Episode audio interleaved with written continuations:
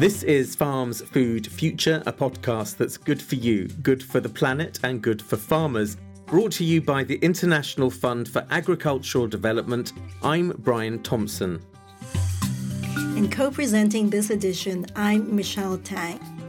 Join us as we welcome the new year with other lead organisations fighting climate change in our what is both our last episode for 2023 and our first episode of 2024. In podcast 51, we're giving you all the details on what these guys are planning on doing in the coming year. In her first appearance on Farms Food Future, we're kicking off with IFAD's recently appointed Vice President Gerardine Mukeshimana. She'll be discussing the challenges rural communities faced in developing countries this year and IFAD's efforts to address these critical issues. Then we'll be asking colleagues at IFAD what the main issues facing smallholder farmers will be in the coming year and their thoughts on positive solutions. To get insights on key initiatives tackling desertification, land degradation, and drought, we speak with Xenya Scanlon, Communications Chief at the UN Convention to Combat Desertification, UNCCD. Ivonne Higuero, CITES Secretary General, will then join us to discuss challenges in human wildlife coexistence for 2024 and the Convention's efforts for sustainable species harvesting. She'll also share insights on captive breeding and their collaboration with rural communities for sustainable practices. Next, we'll be delving into how to balance biodiversity conservation and the principles of a green economy with increased agricultural productivity. James Lomax tells us about the UN Environment Programme and UNEP's goals for the coming year regarding the preservation of ecosystems and natural resources. Operating under UNEP is the Convention on Biological Diversity, or CBD. David Ainsworth tells us about CBD's plans to balance conservation and global food needs in 2024 and the significance of engaging Indigenous peoples and local communities. Stay tuned as we introduce you to our latest Recipes for Change chef, Sophie Grigson. She's a renowned British cook and food writer now based in Puglia, Italy. She's also a keen supporter of organic and local food suppliers and is an advocate for decent food for children. Then we check in for the fourth and final time with Max Cotton to get an update on his rural lifestyle experiment. It's been a year since his self sufficiency challenge began, in which he's been living on what he grows on his two hectare smallholding near Glastonbury. Next, we hear from Ludovic Larbodière, Senior Expert for Agriculture and Environment for the International Union for Conservation of Nature, also known as IUCN. We'll be talking about IUCN's perspectives on reconciling water intensive farming with the goal of ensuring food security for economically challenged rural communities. On a sweet note, some of our recipes for change chefs wrap up this year's final episode with their holiday wishes. Don't forget, we want to hear from you. What do you think about our stories and who you want us to be talking to? So please get in touch with us at podcasts at ifad.org. You can also subscribe to this podcast via your favorite podcast platform, and please don't forget to rate us. Coming up, we hear from IFAD's Vice President Gerardine Mukeshimana. You're listening to Farms Food Future with me, Brian Thompson, and Michelle Tang. Gerardine Mukeshimana, IFAD's Vice President, brings extensive expertise in agricultural and rural development. Former Minister of Agriculture for Rwanda, she attracted private sector interest and pioneered climate funds for farmers. Gerardine also has a background in molecular biology and genomics. She joined our reporter Rosa Gonzalez in the studio to speak on the obstacles faced by rural communities, the upcoming prospects, and what IFAD is doing to tackle these issues. Good morning, Geraldine. Good morning. Welcome to the podcast, and thank you for joining us to take a glance at what IFAD will be focusing on in the new year. We'll start off by looking back over 2023. Geraldine, what have been the main challenges facing rural communities in developing countries? Was the situation better or worse than you expected? Unfortunately, rural community all over the world uh, struggled in uh, 2023. They were severely impacted by climate change, extreme weather events, and natural disasters. These events were uh, worse than expected. However, we are starting to see slight signs of improvement in uh, commodity prices, which can help to calm the global food crisis. We should not forget that ongoing and new conflicts and uh, as well as new crises are threatening the progress toward SDG 1 and SDG 2, and they continue to spur food insecurity. And what are the prospects and challenges facing rural communities over the coming year? Let's hope for the best, but rural people, including the most vulnerable populations, we still need to brace for further extreme weather events, situations of fragility and conflicts, looking at what is happening uh, currently. However, 2024 is also providing a momentum to leverage new partnerships and uh, finance to support those in the most need. New development finance models and private sector investments potentially resulting from the ongoing reforms of development finance might give countries better access to capital and investments. Mm-hmm. How is IFAD working to address these critical issues? So, uh, where IFAD works with the governments to invest in rural people, the fund assembles finance for transformative programs that create resilience of rural people and provide real opportunities for improved uh, livelihoods. With the support of its member states, IFAD will step up and uh, increase investments despite uh, fragile situations will help small scale producers adapt to climate change and uh, it will also leverage the private sector investments for inclusive and rural resilient transformation that leave no one behind. And finally, as we reach the culmination of IFAD's 13th replenishment, what message would you like to convey to donors? Now is the time to act. Scaling up inclusive and sustainable investment in the food uh, system transformation has the transformative power to get us back on track for the Agenda 2030.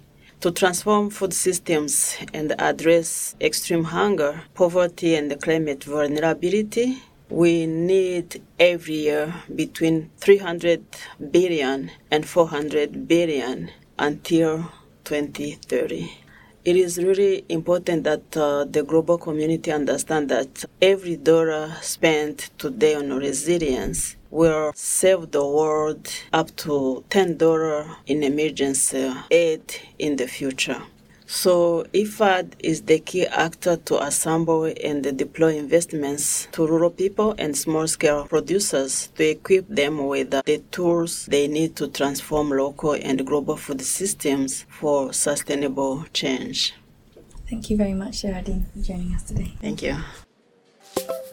That was IFAD's Vice President, Geraldine Mukeshimana, speaking to our reporter Rosa. Next, we'll be listening to our colleagues' thoughts on these difficulties. You're listening to Farm's Food Future with me, Brian Thompson, and Michelle Tang. What would you say are the main issues and challenges facing rural communities going into 2024? We asked our colleagues here at IFAD, and this is what they told us. I think that the main issue we have for 2024 is to allow rural people to get access to more innovative tools and instruments of finance and microfinance and access the markets. Maybe we can uh, talk uh, with our experience. So we work in the food system coordination team. And so we think that one of the biggest issue rotates around food system. Because you know it brings together all the different stages of production, of distribution, of uh, consumption, which needs to be changed to you know swift towards us more sustainable and more more resilient uh, world. Well, I think uh, we're going through a really difficult period of time globally, and I think bringing people together, building peace, solving many of the really difficult conflicts. That I think is the big issue for 24. What I can see as sort of the biggest challenges for IFAD is the increasing intersectionality between uh, sort of development and uh, conflict and humanitarian crises, where of course IFAD is less used to, you know, moving into development organization and international financial institutions. So we try and keep our politics and our socio-economic uh, ideologies very separate. So unfortunately, due to evolving crises, like the one that's happening currently in the Gaza Strip or across UK, Ukraine, and also the Black Sea Initiative, which is currently being disrupted. IFAD has a role to play in ensuring that these communities that are affected by these crises also are given the support that they need. And in fact, it is one of IFAD's mandates to make sure that no one is left behind. And unfortunately, if you do not give enough attention to those crises, they are going to be left behind. The main issues for rural populations next year are continuing to build resilience in the face of one of the most overarching crises for food food and security we've seen in decades. I think that one of the issues for rural populations is making sure that there is more of a connectivity built between rural and urban, and that we continue working on the capacity for rural people to drive their own solutions to make sure that the financing that is then delivered to them include what they know is going to help them become strong and sustainable, and that it does match up with their local needs and local environment. Climate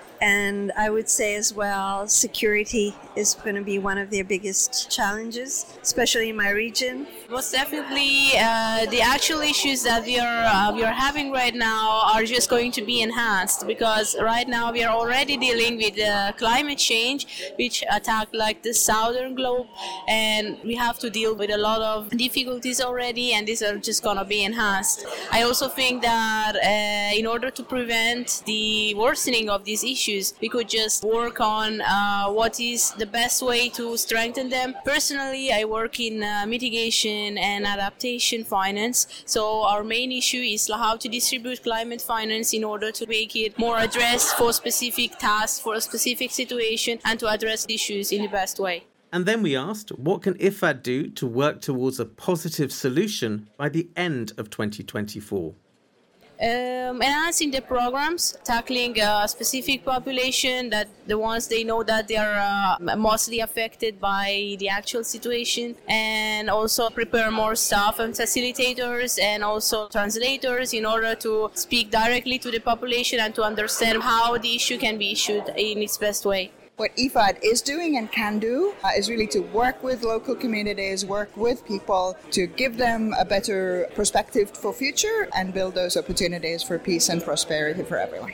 This is what actually we are doing in our team. So we are developing a tool which uh, helps countries to know how much they are investing in food systems and helps to know their gaps uh, towards food system transformation. So what IFAD I think can help and can support countries Uh, in doing is to support them in these types of projects. IFAD's support is invaluable in this. We need to make sure that the people who feed us are themselves fed and can live in safe rural communities on a livable planet. There needs to continue being an increase in terms of bridging the gap between projects being financed and the populations and their own voices and their own capacity to bring it forward for sustainability. The more we continue bridging the gaps between policy leaders, global decisions, and local populations, the more of a chance we have for long term success. In my mind, I think for farmers and the rural communities, what they need is just um, the startup funds. I have some relatives living in the rural area in China. I know they are very hardworking. However, they they are lack of uh, sufficient funds to start their own business. So I think IFAD can pay more attention on the most vulnerable community, most vulnerable people, and help them to make a living for their family and make more money So that's what I think IFAD can do for farmers in 2024. I think this is the moment for IFAD to step up its efforts even more to ensure that we get the replenishment that we need to be able to serve our beneficiaries, irrespective of whatever social political situation they are in, and to you know go to those places that we are uncomfortable usually uh, to go to to have those hard conversations that we need to have with governments, with humanitarian actors, and just ensure that we deliver to the best of our ability to the communities that need us the most. IFAD can has and will be able to respond to these challenges because we have the expertise, uh, we have the means, and we believe in our mission. Thanks for sharing your thought with us. Coming up next, we have the pleasure of welcoming Xenya Scanlon from the UN Convention to Combat Desertification, or UNCCD. This is Farms Food Future I'm Michelle Tang, and I'm joined by Brian Thompson. The UN Convention to Combat Desertification, also known as UNCCD, is a significant global organization that addresses critical issues like desertification, land degradation, and drought. They're firmly committed to creating a sustainable future. To achieve this, sustainable agriculture plays a vital role in preserving our lands mitigating the impact of land degradation, and ensuring long term food security. Joining us now is Xenya Cherny Scanlon from UNCCD. With 20 years' experience in various UN and international organizations across Africa, Australia, and Europe, Xenya tells us about UNCCD's mission in global sustainable development. Hello, Xenya, and thank you for joining us today on the podcast. Today, we'll be talking about what the UN Convention to Combat Desertification has in store for 2024. So, what are your key initiatives and goals regarding desertification, land degradation, and sustainable farming? Thank you very much for having me. So, indeed, uh, for the UN Convention to Combat Desertification, or UNCCD as it is known, 2024 will mark our 30th anniversary. So, that will be 30 years since the convention was adopted on the 17th of June. And since then, obviously, the mandate and I think the relevance of this international treaty has grown significantly. I believe that nowadays, uh, no country, no region can uh, really be spared, unfortunately, the challenges of land degradation, desertification in some cases, and drought. And we've seen that obviously this is something that affects up to 40% of the ice free surface of the world. And obviously, we need to act urgently to reverse this degradation, to restore land back to health, to provide food and livelihoods to billions of people who depend on it, and also to build resilience to what we're seeing as the increasing droughts around the world. And in 2024, at the end of the year, the convention will also host its first ever meeting of the Conference of the Parties in the MENA region in Saudi Arabia in Riyadh in December. And this will be the moment to really have the world come together to tackle these urgent challenges. Mm-hmm. And what are your plans for promoting sustainable farming practices to mitigate the impact of land degradation and to enhance food security? Well, obviously, food systems overall have a huge impact on land. We know that food systems are the single biggest driver behind land use change, in some cases, deforestation, freshwater use. So, it is really a key linchpin in how we go about making those decisions and how we make sure that we can feed the growing populations without really further encroaching and degrading on available land. So, this is something where we will be working together with our partners such as IFAD, I hope, and uh, many others to really come up with solutions that provide for the regenerative practices in agriculture to build local resilience in some cases. And today we're talking on World Food Day. We have to shift and we have to change what kind of crops we grow and where. So these are going to be some of the uh, questions that will be before us in 2024 at our COP16. So, we know that agriculture is deeply intertwined with the health of our land, as you were saying, and that unsustainable farming practices can contribute to desertification. How do we combat this, especially in the regions where there's drought? Well, actually, the good thing about it is that there is it, it doesn't take a lot of high tech, or not only does it take innovation and high tech. A mm. lot of the practices have existed in all parts of the world for many, many years. And actually, the solutions may well come from the communities that are living on the front lines of land degradation, desertification, and drought. So, what we're doing is we're working with partners such as the WOCAT platform that provides actually that documents some of these solutions. And they have more than 2,000 practices cataloged and available for the world to see as to how we can really be more resilient and actually use the age old wisdom and knowledge, very often that comes from traditional communities, from indigenous knowledge, to make sure that we actually can adapt and can be successful in growing our food and it also preserving the health of our soils, combating climate change, uh, safeguarding biodiversity, and also obviously ensuring the prosperity of the communities. Mm-hmm. And you have a very interesting campaign now, Her Land, Her Rights. I would like to ask you how you're addressing gender disparities in land rights and what are the next steps after this campaign? Thank you very much. So, uh, UNCCD and partners, we launched this campaign at the start of this year. Her Land, Her Rights is really a call to action for all of us to realize that although women make up half the world's population, they produce half of the world's food, they own less than 20% of the world's land. And when it comes to agricultural land, the percentage is even lower. And at the same time, women actually accounting to up to 70% of the world's hungry people and malnourished people. So we do see that discrepancy. We also know that when we do invest in women's access to land and their full and secure rights to land across the world, and you know, it's not a situation that is peculiar to any one region. We are seeing that it is happening everywhere we do see greater benefits in terms of health outcomes, in terms of education outcomes, the overall societal and economic well being. So it is really something that we can and should be working together to advance. And I think at the celebration of Desertification and Drought Day this year on the 17th of June, world leaders really issued that appeal, that call to action to the world to end discrimination when it comes to women's land rights, to facilitate their access to finance, to investment, and for all of us to actually get behind women led projects on land restoration, on drought resilience, and so on. Thank you very much. Absolutely. Thank you for having me.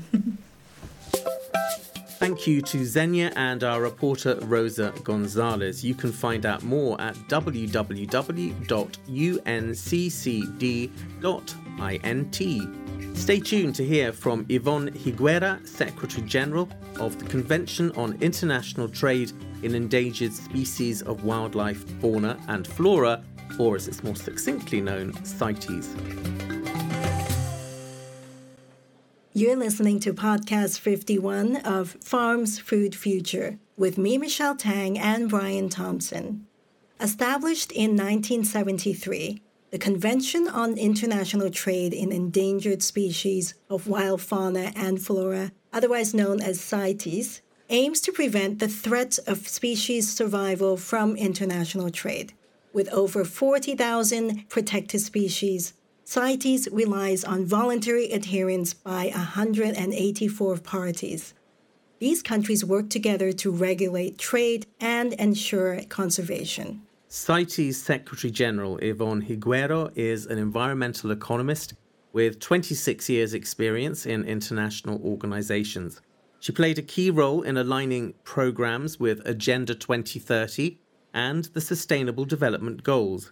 Her background includes leadership in environmental performance, biodiversity, and natural resource management. She spoke to our reporter, Kira Rainsby, about the challenges in human wildlife coexistence CITES foresees for 2024 and their collaboration with rural communities for wildlife friendly practices and sustainable species harvesting. Welcome, Ivonne. Welcome to our final episode of the year. Now, to get started, I wanted to ask you what are the most pressing challenges towards solidifying a harmonious coexistence between humans and wildlife that CITES foresees for 2024? Thank you so much, Kira, for the invitation. It's a privilege to be able to share some CITES insights for 2024. And in terms of what are some of the challenges that we have, right now we have been actually very successful in some of the work that we have done in increasing populations of wildlife. And this, as you can imagine, has an impact on humans. And one of the areas in which we have been working lately is on African elephants. And again, we're sort of, if you want to call it, victims of success of all these anti poaching efforts. And now what is happening is that there's more encroachment of wildlife onto, for example, farms, crops of those local communities, indigenous people who live side by side with wildlife. In the case of African elephants, now we find that some of the communities there are feeling that they're not benefiting from that presence of wildlife, that in fact they're having difficulties because of the presence of wildlife in terms of lives, in terms of injuries, and in terms of their crops. So we have to find ways in which we can ensure that there's an incentive for those local communities now, taking this all into account, can you provide us with some examples where CITES has ensured that the harvesting and trading of species are done in a sustainable manner? That's a very good question because when we talk about wildlife, we're talking both about animal species and plant species. So we have systems that are put in place to see is trade changing over time? Is there a possible overexploitation of species? Then there's non detriment findings, which are the scientific findings to ensure that what is going to be traded is actually ensuring that this species can continue to live in the wild. If those species are on Appendix 2, which means trade is allowed but has to be regulated, they have to have a non detriment finding finding that shows that what they are trading is sustainable. And one of the examples that I can give you is the one of the vicuña, which is a species that lives in the Andean regions. The animal was killed to be able to use the hair that was used to be able to make scarves. And this was a really valuable natural resource, so it was decided the trade needed to be banned. But eventually, because of very good management systems that were put in place and anti poaching efforts, illegal hunting was reduced, they were able to put all Peruvian populations of this vicuña to Appendix 2. The populations were raised up to 200,000 in 2012. And now those local communities, those indigenous people who work with vicuña can invest in schools, in hospitals, putting food on the table. A lot of times we only talk about animals, but we need to talk about plants under CITES as well. And another successful example is about African cherry tree, and it's a bark that, of the tree that is harvested and traded in Cameroon. And this is used for traditional medicines, for the pharmaceutical industries, and sometimes for timber as well. And basically, they killed the tree when they tried to take the bark off. So they were listed on Appendix 2. And so we had to work with them to be able to have sustainable management. And now they work, there's bark harvesting that is done in a proper way, that they don't kill the tree. They set quotas of how much, which is, as I explained, that is sustainable, that is not overexploitation. So now they have private local communities working in community forests to receive the rewards, to receive the, the financial financial incentives that they need to be able to maintain these trees. So these are very important lessons. We know also that CITES works on captive breeding and artificial propagation systems as their main mission. So, how can CITES guarantee that the likes of captive breeding and artificial propagation systems do not harm various species? Almost all of the animals involved in international trade were taken from the wild. But then we have discovered that, in fact, captive breeding and artificial propagation has overtaken the wild resourcing of these species. So, in fact, it has helped because if we take the example of crocodiles, where in the past the majority of them were taken from the wild, now they're being captive bred. And, and many local communities benefit from this to be able to sell the skins of these animals. The same thing with artificial propagation. Many trees, many flowers, many plants are artificially propagated and they have more benefits than taking directly the harvest from the wild because then you reduce the pressure on these wild populations. We now have systems within CITES that they have a review in accordance with the provisions of the convention. And if it's not, they will identify what kind of remedies, what kind of remedial actions need to be taken to make sure, as always, with the objective of the convention, that this trade is not detrimental to the survival of wild species. Finally, how does CITES collaborate with rural communities to promote practices that are compatible with wildlife conservation goals? Thank you for this question. This is a very important part. The work that we do with Indigenous peoples and local communities is very important as we have a program called Rural Community Engagement, and we try to engage them in the CITES decision making process. We talk to our parties and say, when you're taking decisions about CITES species to be listed, you should be speaking with the local community so they can see either if it means that they're going to be able to have less access to it, what alternatives do they have to use of these species, or how they can benefit with the trade that may be regulated now and they will need to be have some permitting system and how they can take part in that trade. Quickly I can give you one example in India about artificial propagation and it's a, it's actually an appendix 1 species and they have been able to artificially propagate a single species that's called kuth in India and it is a medicinal plant. They were really a marginalized group of people. It was really this kuth cultivation that transformed economically the area. And they were able to then, around 150 to 200 families, engage in this cultivation in the country and help then for the children's education, having access to food, and having a significant cash income. So they really are able to benefit from this cultivation. And I think what's more important there, the value of what it means to have this plant in your community and being able to sell the harvest within the provisions of CITES so it's accepted Thanks to Ivonne. Check out the CITES website for more information. It's www.cites.org.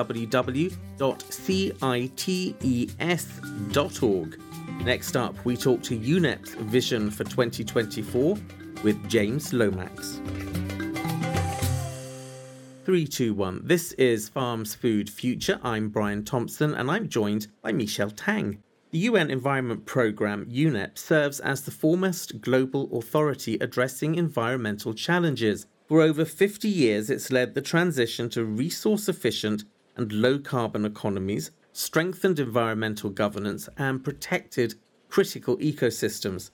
Through its scientific approach, coordination, and advocacy, UNEP guides its 193 member states towards the Sustainable Development Goals and a harmonious coexistence with nature, a mission now more critical than ever. Joining us now is UNEP's James Lomax. With a background in tropical agriculture, he leads the integration of sustainable practices throughout the agricultural supply chain. James emphasizes holistic thinking, considering environmental impacts, livelihoods, and nutrition in the food sector fostering partnerships and policies for interconnected governance. He spoke to our reporter Rosa Gonzalez about UNEP's vision for the next year. Hi, James. Thank you for joining us today. The first question I would like to ask you is What are the most pressing challenges in 2024 in terms of climate change, biodiversity, and pollution? Thank you so much.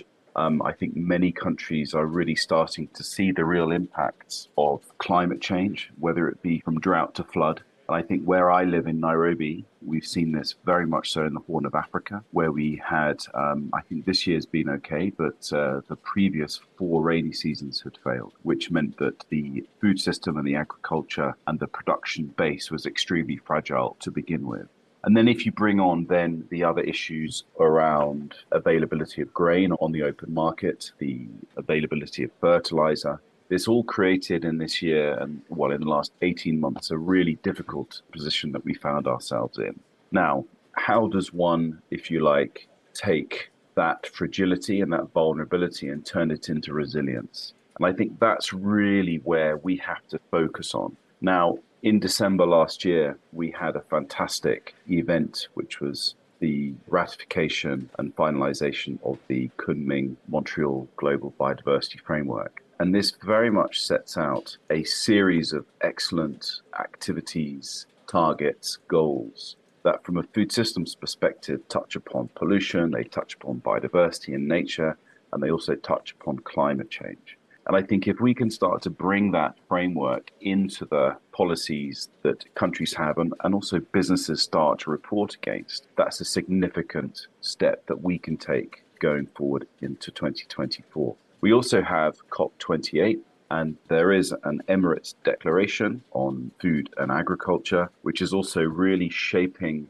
uh, narratives, trying to sharpen minds so that we start to bring together the frameworks that exist around biodiversity, climate change, around this idea of applying a food systems lens to the ongoing issues that we have. I think if all those things can come together, the issue of resilience can be increased and progressed, and especially the ecological resilience of our food systems can be improved. Definitely.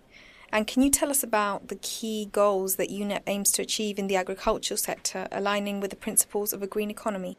Thank you so much. So, of course, when we're talking about the green economy, we're talking about looking at gains when it comes to things like green jobs, better pay, better livelihoods, but essentially very much increasing the ecological resilience to shocks, whether they be climate or geopolitically related. And I think what we have to do and what we're looking to do is we're looking to see okay, so how can we invest into understanding that, for example, nature based solutions like investing in soil health and integrating livestock back on the land very much increases the resilience of farmers going forward.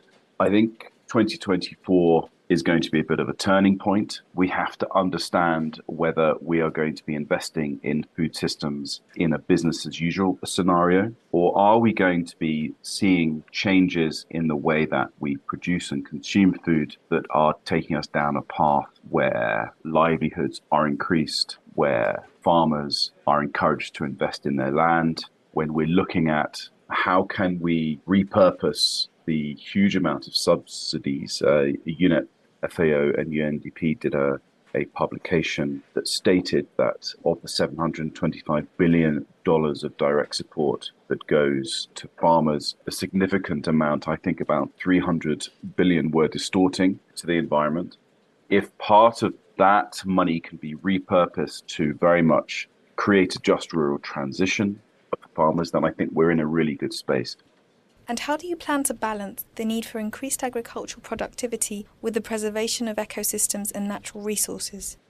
Well, I think this is a really important question. And I think if we do not invest in our ecosystem services, if we do not invest in our soil, if we do not invest in, for example, the water holding capacity that we have to increase, especially in a drought stroke flood scenario that seems to be more prevalent now all over the world, not just in the developing world that by taking a medium to long term approach, we are very much encouraging the investment in the long term sustainability of our food systems, which in turn then will be able to balance out the ecosystem needs and the ecosystem degradation. We have to reverse this, but at the same time brings nutrition and healthy food back onto the equation too. And building on past collaborations with Farmers Major Group, for example, could you provide us with some insights into any upcoming projects that will further strengthen the partnership with smallholder farmers? We would like to see a policy push towards the nexus between soil health, agroecosystems, and water security. We have very, very many projects in the offing when it comes to the GEF portfolios and also the adaptation of projects we have, which are from the Green Climate Fund. For example, in Kenya, we're looking at how watersheds are protected. Farmers downstream can continue to irrigate their crops, but at the same time, those that are further downstream are not struggling when it comes to their own water security and access to water. There's a bit of a silver lining as well when it comes to the fact that fertilizers now have become quite expensive, is that it does does enable us to start to think laterally about how do we ensure that fertility is maintained. So, as long as we can understand that there's no silver bullet, I think these holistic approaches, especially bringing focus back on soil health, ecosystem health, can start to reduce the need for external inputs. We've talked about the importance of food systems, so I would like to ask you the big question we always have that is, how do we balance biodiversity conservation with the imperative of feeding a hungry planet? So, I think this is one of the tensions that we have actually. They're obviously not mutually exclusive. As soon as you start to look at a 5 to 10 to 15 year horizon, that's when you start to look at the strategy of applying a food systems approach to creating long term food security by investing in the natural base, the foundation of a country's agriculture sector, you are increasing the inherent fertility of the soil, increasing the resilience of the food system to deal with some of these shocks. The trouble is, it, it's going to take a, a, bit of time. And this is where I go back to my earlier point around incentivizing the green transition. If public actors are able to utilize funds to invest, build knowledge, build capacity of farmers to go down this route, then I think we'll be in a much better place and resilience will be increased. And resilience is everything, considering the volatility we have in our weather and the volatility we have in food markets, which is, of course, founded upon drought and floods on the one hand, but also geopolitics and conflict on the other. Thank you, James. Find out more at www.unep.org. And now we'll hear from David Ainsworth and the Convention on Biological Diversity, or CBD. This is Farms Food Future. I'm Michelle Tang, and I'm joined by Brian Thompson. Established in 1992, the Convention on Biological Diversity, or otherwise known as CBD, emphasizes sustainable development, an ecosystem approach, and collaborative partnerships while shaping global efforts in biodiversity preservation, sustainable resource use, and equitable genetic resource sharing. Our reporter Rosa Gonzalez spoke to CBD's David Ainsworth. With over two decades of experience in biodiversity communications, David leads strategies for the Kunming Montreal Framework which he'll explain more about in the interview. Let's find out from him about CBD's goals for 2024. Welcome, David, and thank you very much for joining us today. We're going to be talking about the Convention on Biological Diversity's plans for 2024. And the first thing we would like to know is given the evolving climate challenges, how has CBD adapted to ensure biodiversity conservation? So it's clear that over the last year, there's been an increased recognition of the uh, strong links that exist between biodiversity and climate change. In general, this is due to the unfortunate events that we're seeing occurring around the globe. Uh, we see floods, droughts, and a number of other events that are being exacerbated by the degradation of ecosystems. So the loss of human lives as a result of these livelihoods and well-being, uh, as well as the threats that these pose to food security and global economies are really associated with these events. Now, thanks to the work of experts and scientists, uh, and important reports such as those that we've seen from the uh, IPCC and IPBES, we've also got a stronger understanding about the impacts of climate change and biodiversity, as well as the potential role that the conservation and restoration of ecosystems can play in the mitigation of and also adaptation to climate change. Biodiversity loss and climate change have to be addressed together and not in a siloed approach. So we've said for some time now that ecosystem-based approaches to climate change can provide up to 30% of the climate mitigation needed by the year 2030. Now, if these measures are appropriately designed and managed, these approaches can deliver multiple benefits as well for biodiversity and for people. If we adopt conservation and management strategies that maintain and restore biodiversity, that can have a major role in adapting to the impacts of climate change. Now, the new Kunming Montreal Global Biodiversity Framework addresses climate changes throughout its work, and this is the framework that was adopted in Montreal last December. So, for example, target number eight of this framework aims to minimize the impact of climate change and ocean acidification on biodiversity and also increase its resilience through mitigation adaptation, and disaster risk reduction actions. There's also Target 11 that aims to restore, maintain, and enhance nature's contributions to people. And that includes ecosystem functions and services. Examples of that are things like regulation of air, water and climate, soil health, pollination, and also the reduction of disease risk, as well as also the protection from natural hazards and disasters. And this is through nature based solutions or ecosystem based approaches that benefit people and nature. And then finally, I just want to mention that Target 19 of the framework also calls to substantially and progressively increase the level of financial resources from all sources. And this includes domestic, international, public, and private resources to help implement national biodiversity strategies and action plans. And that should mobilize at least $200 billion per year by 2030. And one of the ways of mobilizing this is to optimize co benefits of synergies of finance that target both the biodiversity and climate crises. Mm-hmm. And have the 2010 Aichi biological targets been met? How are the new targets set at CBD COP going to be different and ensure their achievement?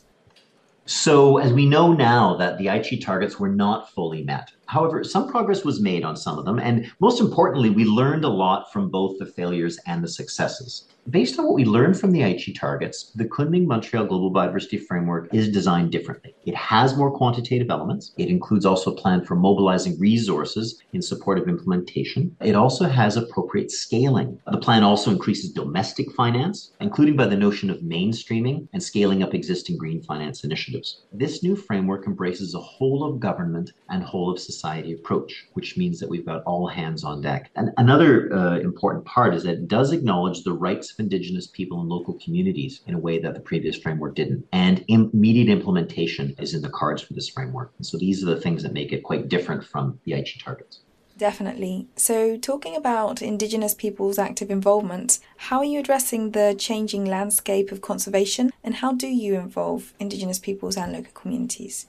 Yeah, thanks very much. I mean, it's it's really clear that the biodiversity crisis operates both at global and also at national and local levels. There's a growing recognition that the vital role that Indigenous peoples and local communities play in conservation, in sustainable use, and also in access to benefits and also the fair and equitable sharing of benefits from the use of genetic resources is really important. The traditional knowledge of people is also recognized as a key part of the knowledge base we require.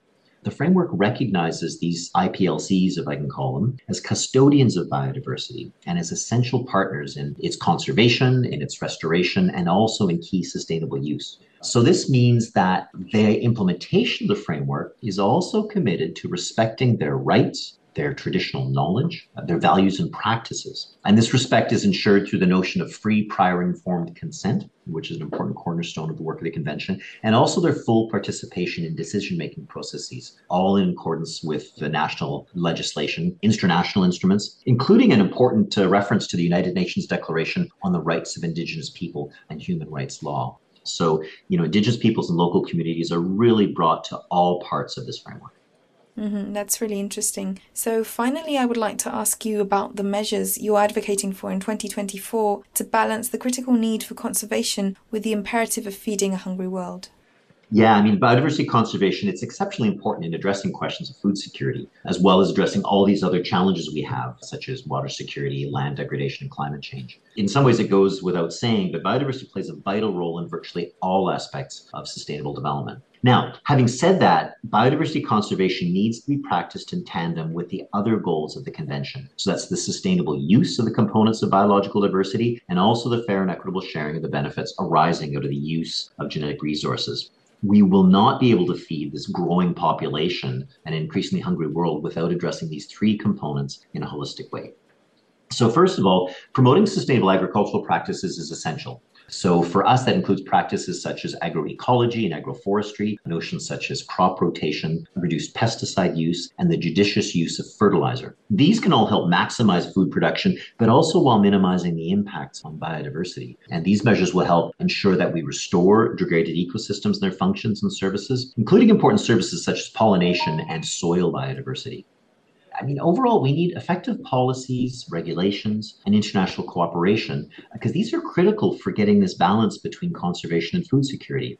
Uh, you know, national governments, uh, local governments, international organizations play a key role in shaping and enforcing these policies as well over these next years up till 2030 to make this successful we need to bring on farmers smallholders family farmers indigenous peoples and local communities women and also youth to help maintain restore and makes the sustainable use of biodiversity or agricultural biodiversity for on-farm and also in situ conservation. The inclusion of all these groups is really key for a fair and effective implementation of the framework. I think it's also important to make sure that we value and valorize if i can use that word traditional traditional and indigenous knowledge that'll help us conserve and reintroduce biodiversity and also neglected crops at the farm level and national level.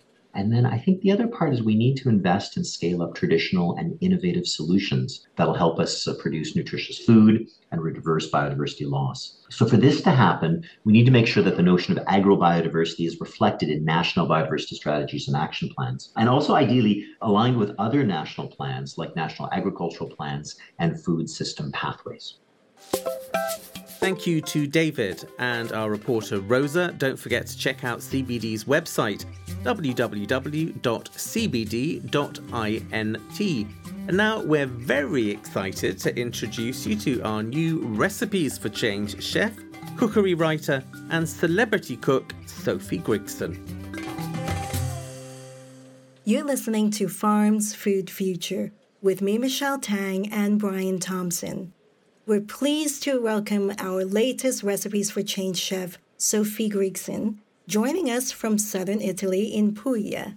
She's an award winning British cook and food writer who, in 2019, made the move to Italy to start anew, inspiring her cooking to include many regional specialties across Italy. It has also inspired some of her new cookbooks, including her latest, A Curious Absence of Chickens, and landed her a cooking TV series on the Food Network UK called Sophie Grigson, A Slice of Italy. And now that that's two series on. Have you seen it? No, I haven't. No. Something to check out. Absolutely. It's absolutely brilliant. And the cookbook, Absence of Chickens, is very true. There are very few recipes in Puglia which include chickens because a chicken was more valuable for its eggs than for its meat. Amazing. So you wouldn't cook the chicken because, yeah, you wanted the eggs for breakfast. Anyway, something new. She's written over 20 cookbooks and actively contributes to the likes of the BBC, the Irish Times, and the Evening Standard with her writing. She's expected to release her new book in 2024. Our reporter Kira Rainsby asked Sophie about the delicacies of Italian, specifically Puglian recipes, as well as the challenges that the south of Italy faces in terms of food availability and scarcity in the context of climate change. Welcome, Sophie. Welcome to Recipes for Change and to our podcast. We're very excited to have you on board. So, I just wanted to start by asking you what inspired you to become a chef? Well, I don't actually ever call myself a chef. I've not been formally trained, and I always think of myself as a cook. I come very much from a, from background of being a domestic cook and a home cook. And I think for me, I get much more inspiration from cooks, from people who cook for families, who cook their traditional recipes. That's really what interests me. So, you decided to move from England, your birthplace and home, to make roots in southern Italy. So, how has this change influenced your cooking? And do you draw inspiration from both cuisines for your dishes? Absolutely. The move to, to Puglia has added so much to the way I cook. I mean, I came down here thinking, yeah, I know lots about Italian food and about Italian cooking. I've traveled in Italy a lot. And then I discovered this regionality of cooking here and that Puglian cooking is based massively on fresh vegetables and beans and it comes out of, out of a world of incredible poverty. I mean, it's based on a lot of vegetables, on pulses and carbs primarily. And that I found fascinating. In this light, what made you decide to join Recipes for Change? I decided to join Recipes for Change because for me, food has always been it's like a calling card. I mean, it's a, it's a connection. You, you, you start talking to people about the way they cook and the way they eat. And you instantly have a connection. And food is like the, the DNA of life in, in many ways. It's a, it's a, a DNA of culture.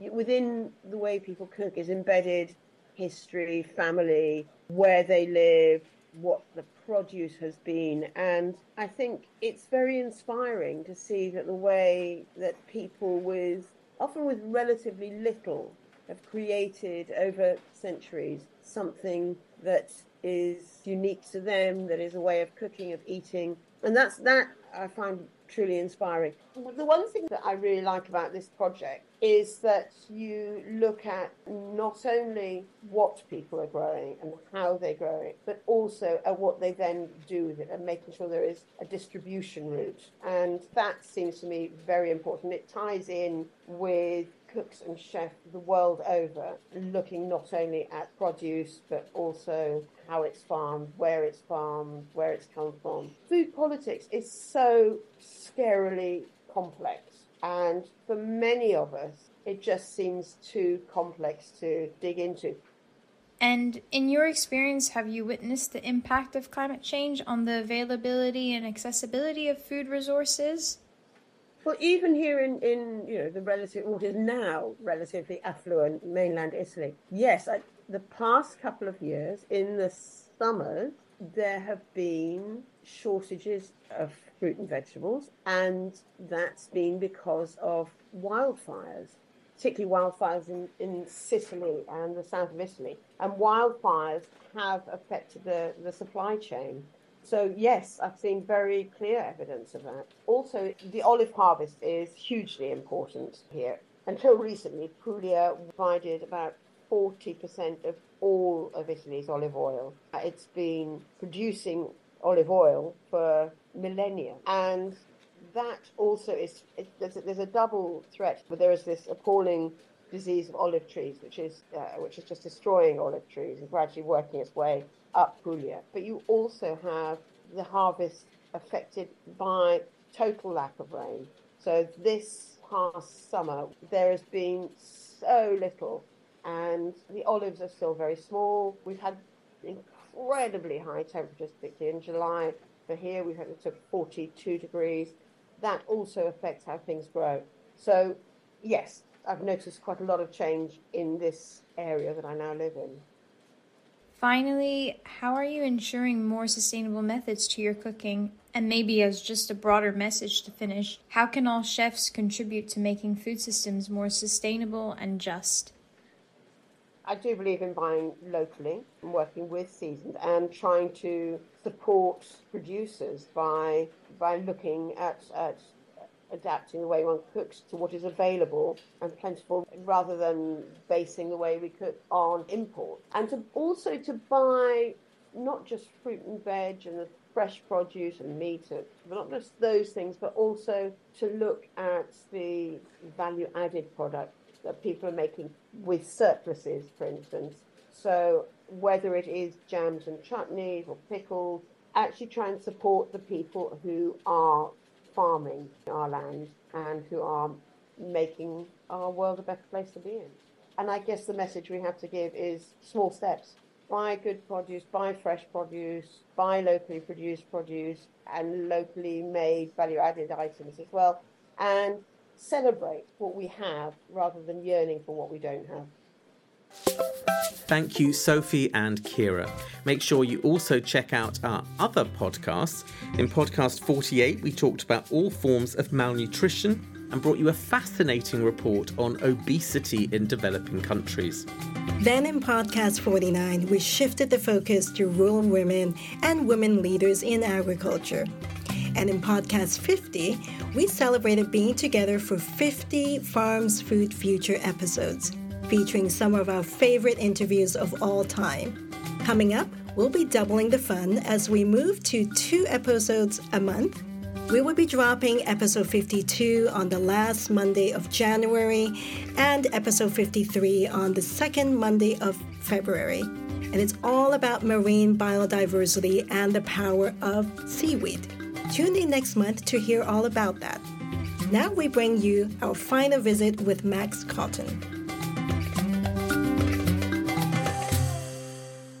You're listening to Farms Food Future with me, Brian Thompson, and Michelle Tang. It's now time to catch up with my ex colleague, the BBC's one time parliamentary correspondent, Max Cotton. As we told you back in February, he has since moved on to live in the rural southwest of England near Glastonbury famous for its rock festival each summer. Rocking the small scale farming scene, Max himself has a near two hectare smallholding. Back in September 2022, he kicked off his latest project to live on only what he grows, except for tap water and salt. Now the year is behind him. Max joins us on the podcast. Max, it's great having you here. Tell me, how did those last three months go? It was really, really easy, to be honest, for so many reasons. Firstly, I worked out in about early June that I was going to be all right and I wasn't going to run out of food. Uh, and so I just sort of stopped gardening in the garden, really, because there was all this grub. Mm, all my salads were great and all my onions were fine, and I'm starting to get tomatoes and cucumbers. And as soon as I discovered that uh, that it was all going to be okay, I just sort of stopped gardening and put my feet up. In England, in the summer, the second you've got you know sort of summer things, raspberries and strawberries and tomatoes and and uh, all of those things, peppers and chilies, uh, then you know you're it's wonderful. Then you know it's it's great. That's what an English summer is all about. So and uh, I had lots of new potatoes and stuff that I planted early and, and things. So they all came online, and it was yeah, it was great. So when you came to the end of it all, the one year, how how were you feeling? Were you feeling like roll on another year, or were you feeling ecstatic that it was you could return to a more normal life, as it were? The the really the really big standout was coffee because I'd got over not having coffee after the first sort of nine or ten days, and I was pretty ambivalent all the way through this project, but not, not coffee not being a big thing. Uh, the project ended, and I did have a, a, cup of coffee. I had one or two cups of coffee on the on the sort of second day, and I've been amazed at how different my work rate is when I've had a cup of coffee.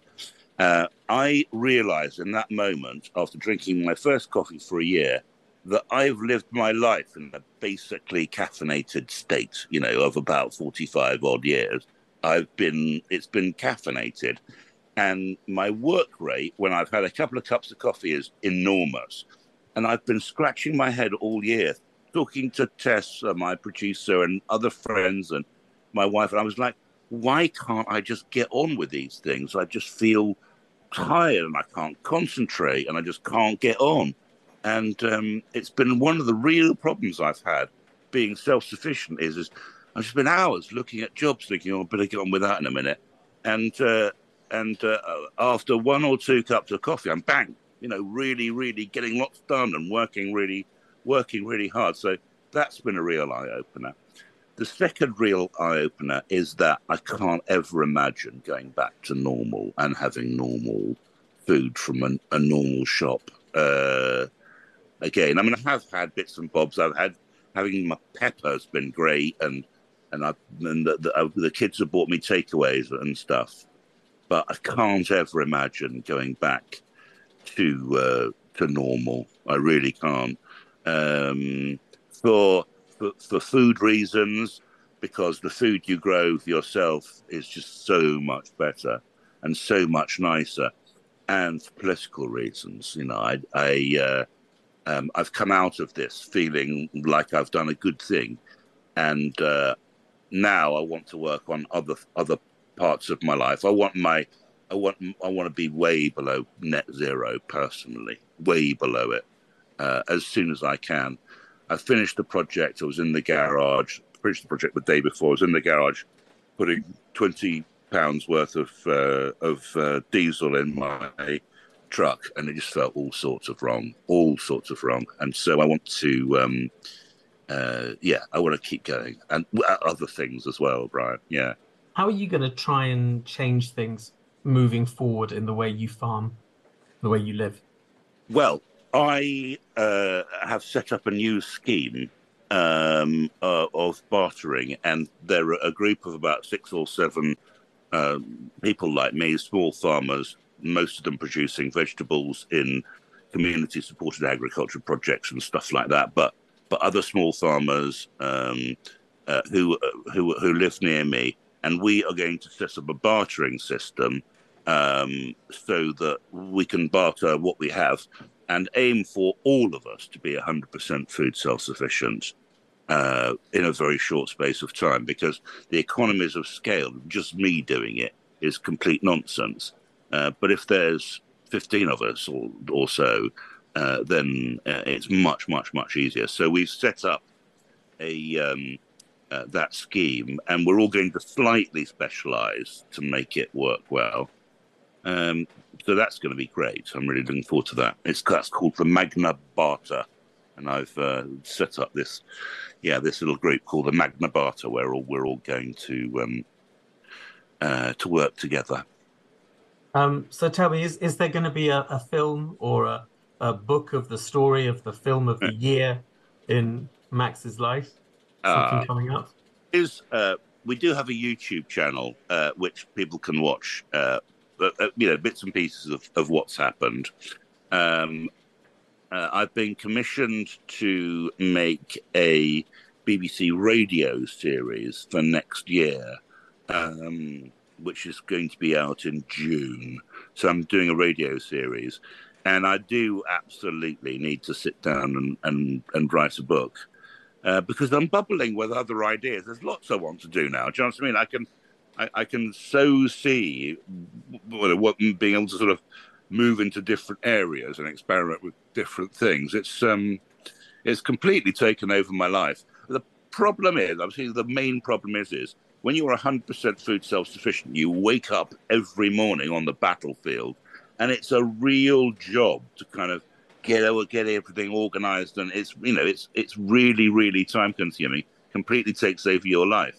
When you get to the end, peace looks incredibly lame.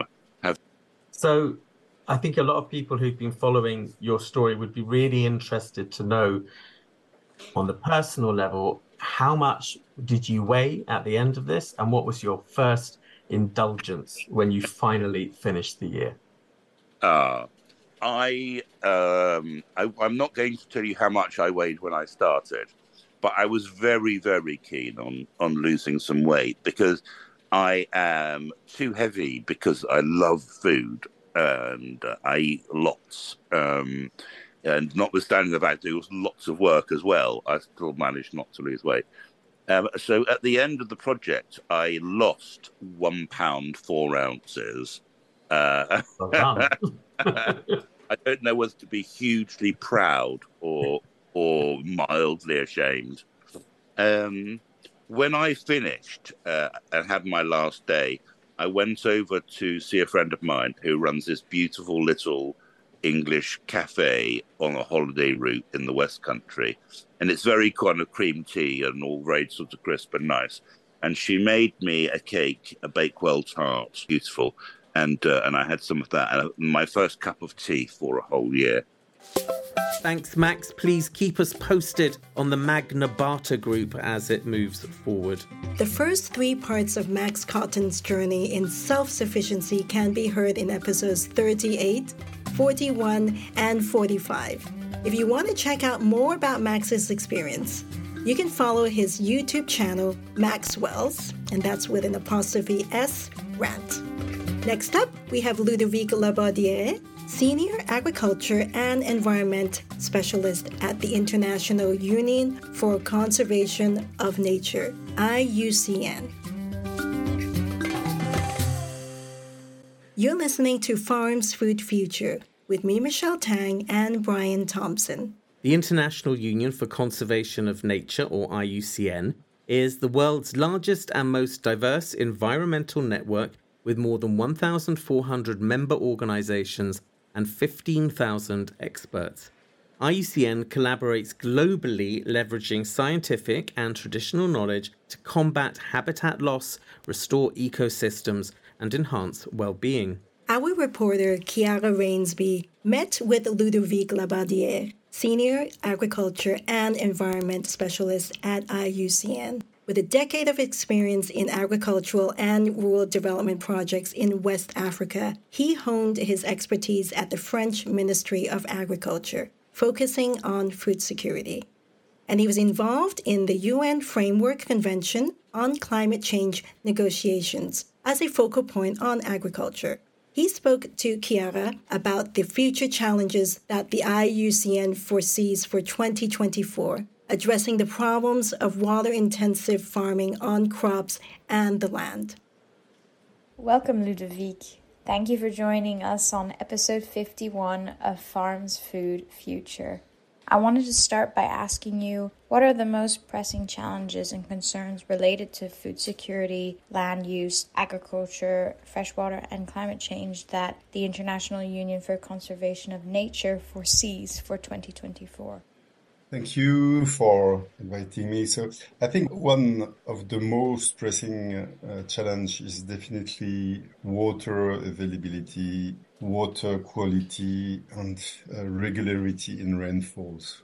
We've seen in the last years, especially in the dry season and an acceleration of the impacts of climate change becoming much more irregular and major heat waves. There is also a real concern about the state of soil degradation and especially the impact of unsustainable agriculture production system and do not restore carbon to the soils and, and also um, have very damaging impacts on soil biodiversity. For sure, land use changes and deforestation is also a very uh, alarming phenomenon, and we have to make sure that food production and agriculture production can be increased in a sustainable way without expanding the land that is used by agriculture. Thank you for that answer. Could you perhaps then maybe provide us an overview of the specific initiatives and strategies that the International Union for Conservation of Nature is currently undertaking to address these critical issues?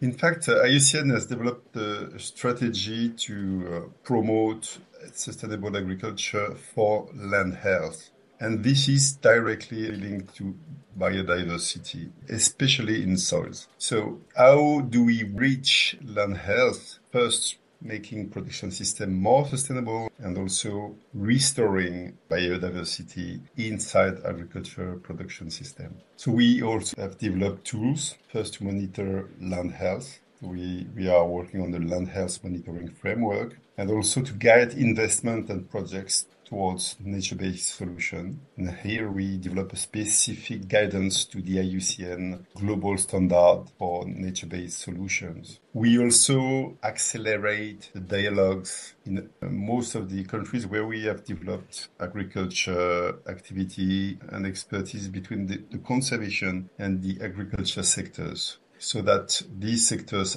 agree to take action. And a last point, we are supporting the agriculture sector, particularly farmers organization and private sector company that are willing to change their business model.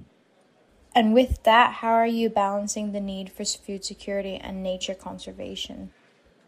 Well, first we need to clarify that in most cases, food security depends more on the capacity of people to access food, especially through poverty reduction and political stability, than to produce more food. There is enough food globally to feed the world. The question is how do we manage to have an equitable development that benefit to all and especially to the to the poorest. Secondly, an agroecological and regenerative food system can be more efficient in terms of food production. So if you reduce the subject to how can we ensure that national policies related to food production can be more sustainable, you have to consider different contexts. For example, in many least developed countries, food production is the priority. In emerging countries, effort of sustainability have to be done, especially when these countries are dependent on uh, exports. And as markets and regulation and norms will continue to increase the pressure on those countries. And in developed countries, yields are already declining. And especially the, in the context of changing diet, this is not a real problem because this already drives the reduction in the level of consumption of consumers in developed countries. Finally, how do you intend to reconcile water intensive farming with the goal of ensuring food security for rural communities, particularly those facing economic challenges?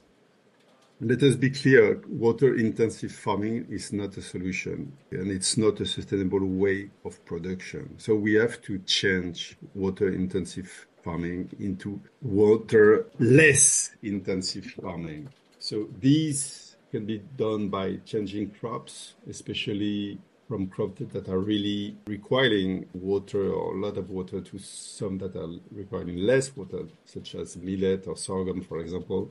When you increase the, the, the, the content in organic matter, then the capacity to retain water is also increased, which means also less erosion and less need for irrigation. And when you need irrigation, you can use some techniques like micro irrigation or water drips. And there are also a lot of agricultural practices ensuring, for example, the permanent cover of soils that also have the, the capacity to protect soils from the heat and the dryness and contribute to, to keep water uh, in soils.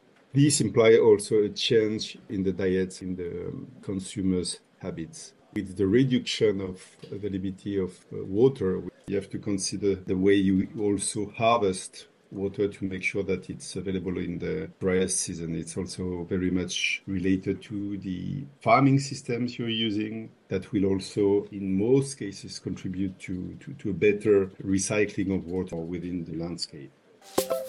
Thanks to Ludovic. Find out more at www.iucn.org. And finally, we bring you some of our Recipes for Change chefs' holiday wishes. You're listening to Farms Food Future with me, Brian Thompson, and Michelle Tang. To end our very last episode of 2023, some of our Recipes for Change chefs have left us with their wishes for the new year. Recipes for Change is a collection of recipes from IFAD projects worldwide, offering a taste of diverse lives through food. Our celebrity chefs enhance these recipes, linking farmers and consumers addressing barriers to equitable and eco friendly food systems. They share with us their hopes for 2024. Happy New Year! It's Chef Joseph Yoon from Brooklyn Bugs, and we hope to continue sharing the tremendous potential around edible insects and the innovation around insect agriculture to impact global food systems and the UN 17 Sustainable Development Goals. We also hope to amplify indigenous voices and practices and also IFAD's mandated mission everywhere we go. Happy New Year. Hi everyone, my name is Chef Ali Mandhry from IFAD Recipes for Change. I would like to wish you guys a happy new year and looking forward to make more delicious recipes for change in this coming year. Wishing you guys the very best and a happy new year. Happy New Year, all the way from Banff, Canada. Chef Shane Chartrand wishes you all a safe, happy New Year and hopefully support new Indigenous food worldwide. Hi, hi, my friends. Hi, this is Sophie Grigson and Happy New Year to you all. My wish for 2024 will be that all families everywhere can be able to sit down together and share food every day. Happy New Year. Thanks to our Recipes for Change chefs Joseph Yoon, Ali Mandhry, Shane Chartrand, and Sophie Grigson. And that brings us to the end of episode 51. Thanks as always to our producer here in Rome, Francesco Manetti, and to our reporters, Rosa Gonzalez and Kiera Rainsby. But most of all, thanks to you for listening to episode 51 of Farms Food Future, brought to you by the International Fund for Agricultural Development. You can find out more about any of these stories at www.ifad.org forward slash podcasts. Join us next month as we explore the depths of marine biodiversity and its secrets, including a tasty helping of seaweed, which I must admit don't like that much. You don't? I love seaweeds. I'm really looking forward to that How do you do your seaweed? Uh, eating it uh, toasted. Great snack. Anyway, that's that's that's. Remember, we want to hear from you. What do you think about our stories and who you want us to be talking to? So please get in touch at podcast at ifad.org and send us your voice or text messages to this address, and we'll be happy to play you out in the next show. Also, don't forget to subscribe to this podcast via your favorite podcast platform, and please rate us.